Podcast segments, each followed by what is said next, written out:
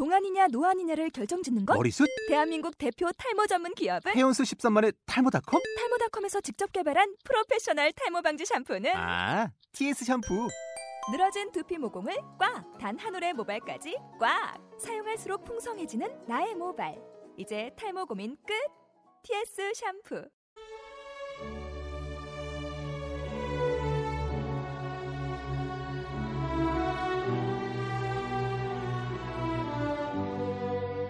일본의 역사에서 근대 격동기만큼 흥미롭고 다채로운 변화를 목격하기란 쉽지 않을 지경입니다.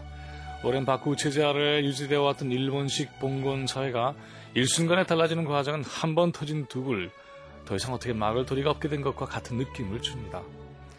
바깥 세상이 어떻게 돌아가고 있는지를 일단 알게 되니까 그간 억압되었던 욕구와 열망들이 걷잡을 수 없는 변혁의 에너지로 분출됐던 것이라고 할 수가 있죠.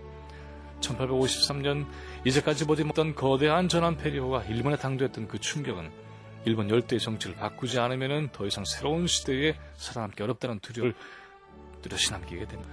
그후 10년간 일본은 치열한 내부 투쟁을 거치면서 조슈와 사스마 두 번이 최후의 승리자가 되어서 일본 근대화의 동력을 뿜어내는 주체 세력이 됩니다. 이른바 메이지 유신을 통한 근대 국가의 체계가 이로써 확립될 수 있는 조건을 갖추게 된 셈이죠.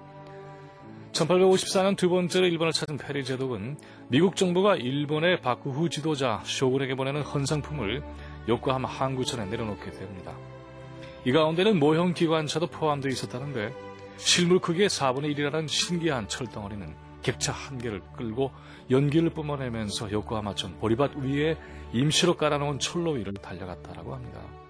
이로부터 20년 뒤인 1872년 영국인 기사 에드먼드 모렐의 기술 지도 아래 에도에서 요코하마까지 철도가 마침내 완성되고 증기기관차는 전속력으로 도시와 도시를 이어나가는 위력을 발휘하게 되었습니다. 그 힘과 속도는 일본의 근대화가 가져야 할 기본 자세로 여겨졌죠. 통신혁명이라고 할 수 있는 전화는 이보다 20년 뒤인 1890년 전화 교환국이 생기면서 본격화됩니다. 이 시기 일본은 이전의 모습과는 완전히 다른 나라였습니다.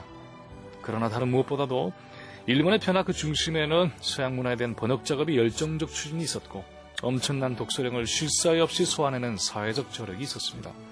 책을 소중히 여기고 깊고 풍요한 지식을 자신의 것으로 만들어 나가려는 치열한 노력이 일본 사회 저변에 걸쳐서 하나의 대세가 되어서 일본은 당시 조선으로서는 따라잡기 어려운 나라로 변해갔던 것이죠. 경술 국치를 통해서 일본의 제국주의적 침략과 지배를 비판하고 질타하는 일은 쉽습니다.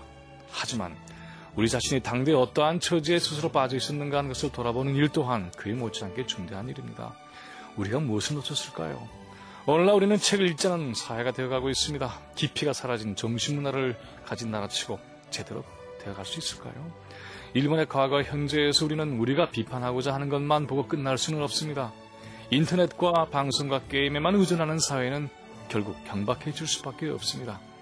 긴 시간과 인내심이 필요한 무게 있는 독서의 힘을 이뤄나가는 그런 사회, 그런 나라는 잠깐 반짝하다가 소멸해버리는 별똥별이 될 수가 있습니다. 그런 운명이 정작 국가의 치욕이 아닐까 싶습니다. 김민희의 세상 읽기였습니다.